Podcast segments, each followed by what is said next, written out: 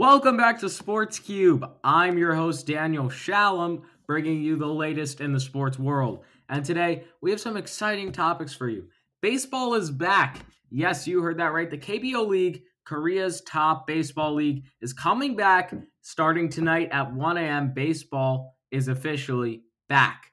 Additionally, we bring you a recap of episodes 5 and 6 of the Michael Jordan documentary, which aired last night on ESPN.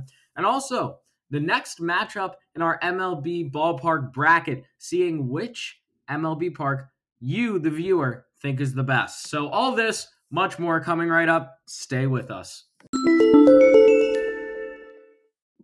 And yes, you heard me right. Korean baseball is going to be the new normal for American watchers. Yes, while there might not be any live sports, of course, NASCAR is coming back in a couple weeks, but right now, we can get some live baseball. The Korean Baseball League has announced that they are starting tonight, the first game, and that game is going to be on ESPN. So, we here at Sports Cube wanted to prep you just in case you were going to watch about the KBO.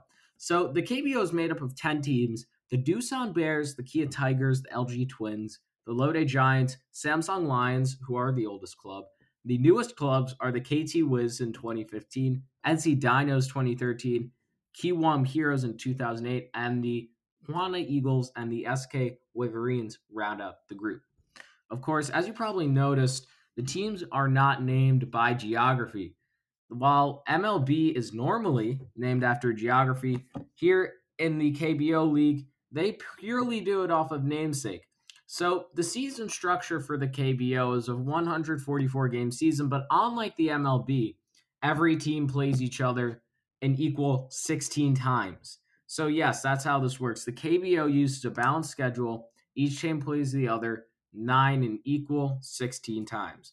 So yeah, basically each te- uh, this regular season is fully dependent in the KBO, and the regular season has a lot more to do with playoff chances than it actually does in the MLB. I'll tell you why. Because the KBO has a lot fewer teams, the playoff structure is different from MLB's as well. Now, the top five squads do qualify for the postseason. While the top team, though, the number one seed, gets a free pass straight to the best of seven championship series, which is the equivalent of the World Series. Before the Korean series can begin, though, which is what they call the World Series in Korea, the number four team and five team play each other in a best of three wild card series, kind of like the Yankees and the Twins, except a best of three series. The catch is that the number five team has to start down one game, giving the number four team a one game advantage. So, already straight off the bat, the number four team is up 1 0 in the series and can win with a single victory or even a tie because ties are allowed, yes, in the playoffs. The wild card winner would then go on to play the number three team in the best of five series, with that winner playing the number two seed in another best of five series, and then that winner going on to play the number one seeded team in a best of seven for the championship. And now the best teams in the KBO, there's a lot of them, but the Doosan Bears have been the most dominant team in the KBO. The Bears have won the 2019 Korean Series, their third title in five years, and they finished as the runner up the past two years. Their 22 postseason appearances are the second most among KBO franchises, only behind the Samsung Lions. The Lions, though, are a very active team and have made it to many, many KBO championships, and they're the equivalent of the New York Yankees. And how can you watch? That's a very frequently asked question. ESPN and KBO struck a deal where one game per day will be on ESPN. And the funny thing is that ESPN actually sent their Sunday night crew over, starting with Karl Ravech, Eduardo Perez covering tonight's game at 1 a.m. NC Dinos versus the Samsung Lions. We'll be covering that here on the show as we focus in on one team in particular, that team being the Samsung Lions. That'll be the team we cover throughout the season here on Sports Cube to bring you the most available. Yes, and a lot of actually old players from the major leagues are ending up in the KBO. For example, veteran pitchers like Dan Straily, Adrian Sampson, and Mike Wright are all new additions to the KBO this season. They'll join a group that includes Warwick Saupold, William Cuevas, Casey Kelly, and Tyler Wilson, among others who are experienced in the major leagues before. But for hitters, there's Aaron Altherr, the best known for his time with the Philadelphia Phillies, and Preston Tucker, who played with the Houston Astros. So yes, it's going to be a fun league. We really don't know how it's turn going to turn out because we haven't seen baseball in a long time, and I don't think many people have watched Korean baseball before. So it's going to be a new exciting adventure for everyone. But it's definitely a good distraction saying that we have no live sports. This is going to enlighten us. So this is going to be really fun. We'll bring you that KBO coverage every Monday and Thursday going on from now on. And we have your MJ Doc recap coming right up right after this. Before this, let me tell you about Anchor. If you haven't heard about Anchor, it's the easiest way to make a podcast. Let me explain. It's free. There are certain tools that allows you to record and edit your podcast right from your computer.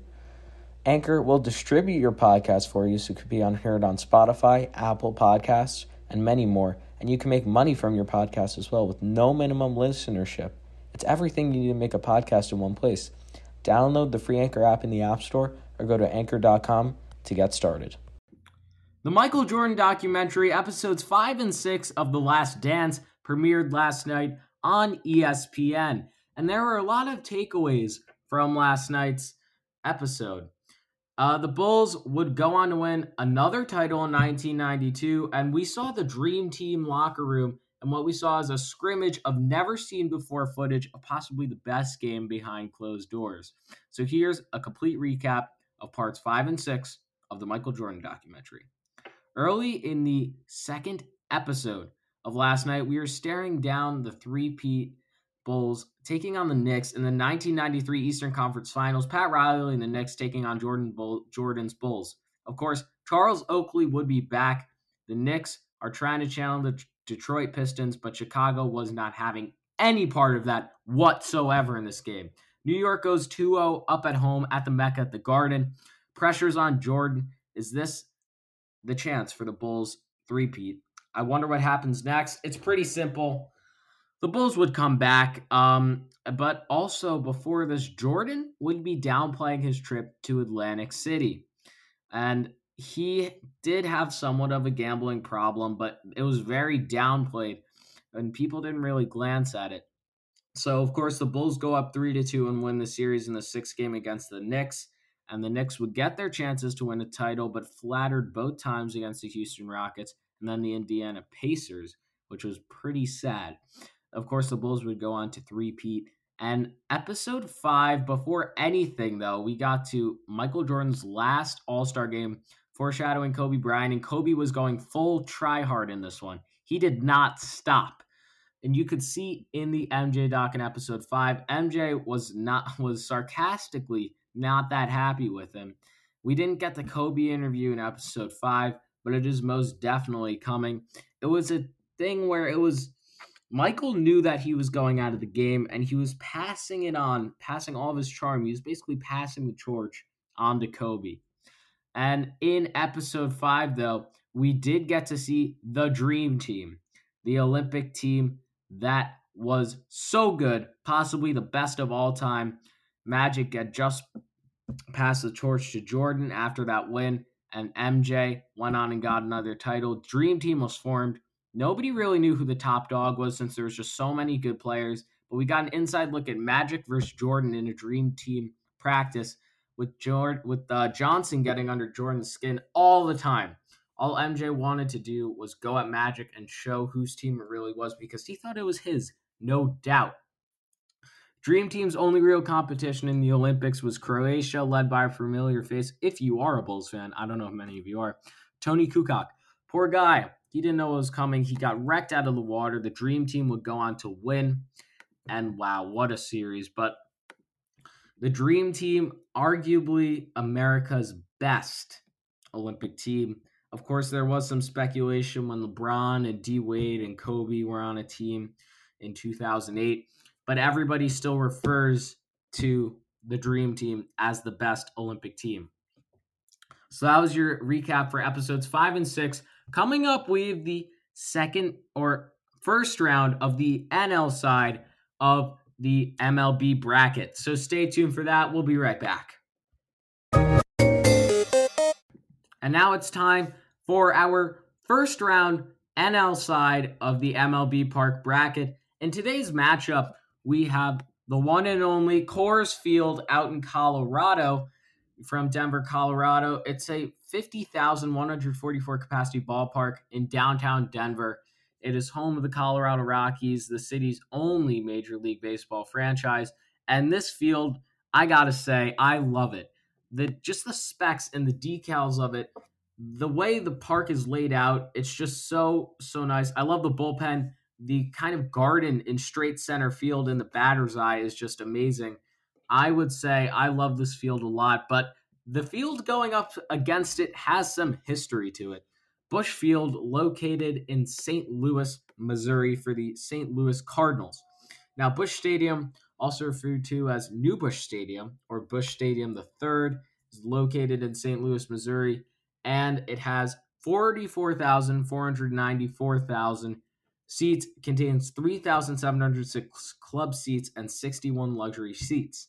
It was opened in April 4th of 2006. And what's not to love about this ballpark? It's new, it's exciting. You can see the arch, the St. Louis arch right behind it. You have a perfect batter's eye straight out to center field. There's red all around you. You can really feel and anticipate the Cardinals' presence here in Busch Stadium. So, you guys can decide on our Instagram at SportsCube Podcast. We just put up Tropicana Field and Rogers Center, and now also these two are live, Coors Field and Busch Stadium. So make sure you go vote because that will decide who will move on in our bracket. We'll bring you two new matchups on our episode on Thursday, so stay tuned for that, and we'll be right back with more. And now, before we wrap up today's show, NASCAR could see a comeback this weekend as they are scheduled to bring back NASCAR this weekend, May 8th through 9 weekend at Martinsville Speedway. Another Mother's Day weekend is scheduled to feature the full NASCAR Cup Series race under the lights at Martinsville. It is the shortest track, though, in NASCAR. So we'll see how that pans out. But even for NASCAR to come back is a big step in the sports world, even though it might not be one of the four sports. It does deserve some recognition. So if you enjoyed today's show, please make sure to like, follow, comment on today's episode. Let us know who you want on the show. And speaking of people coming on the show, we have a very special guest that's going to join us on Thursday, Chris Quinn, the cornerback from Freeport and also state champ long jumper, will join us here on the show on Thursday. So make sure you stay tuned for that. And of course, until next time, peace out.